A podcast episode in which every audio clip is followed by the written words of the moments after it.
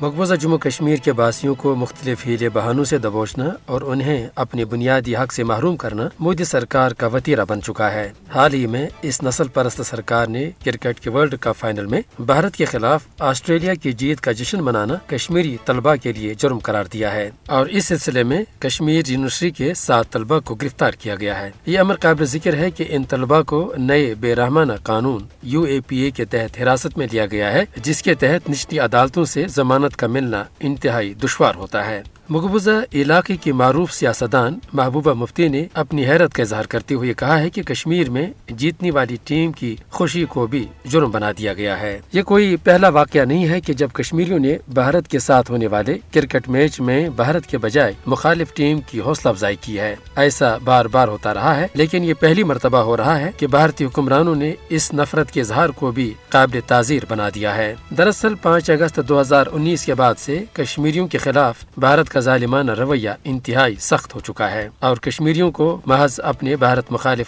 جذبات کے اظہار پر بھی کڑی سے کڑی سزا دی جا رہی ہے۔ ایک طرف جمہوریت کے دعوے ہیں، جبکہ دوسری طرف کشمیر میں جمہور کے تنقیدی آوازوں کو بھی بندوق کے بل پر خاموش کرنے کی کوشش کی جاتی ہے۔ کشمیر یونیورسٹی کے طلبہ کی گرفتاریاں کشمیریوں کے خلاف مودی سرکار کی انتقامی پالیسی کو صاف طور پر زہر کر رہی ہے۔ اس سے پہلے بھی بھارتی کرکٹ ٹیم کی شکست پر خوشی منانے کے الزام میں کشمیری طلبہ کو بھارتی یونیورسٹی سے جبرن بے دخل کر دیا گیا۔ مودی سرکار پر یہ واضح ہونا چاہیے کہ اس طرح کے ظالمانہ حربوں سے کشمیریوں کے دلوں میں بھارت کے خلاف مزید نفرت پیدا ہو رہی ہے۔ اور اس طرح کے غیر انسانی ہتھ کنڈوں سے کشمیریوں کی فکری حریت کو کبھی کچلا نہیں جا سکتا۔ در حقیقت، مقبوضہ جموں کشمیر میں مودی سرکار کے یہ کشمیر و انسانیت دشمن اقدامات، کشمیر میں تحریک آزادی کو مزید تقویت فراہم کر کرنے کا باعث بن رہے ہیں۔ مودی سرکار کو اس متنازع علاقے میں کشمیریوں کو دبانے کے بجائے زمینی حقائق کا ادراک کر لینا چاہیے کہ ظلم و بربریت کے ان اوچے ہتھ کڑوں سے کشمیریوں کے جذبہ آزادی کو کبھی دبایا نہیں جا سکتا۔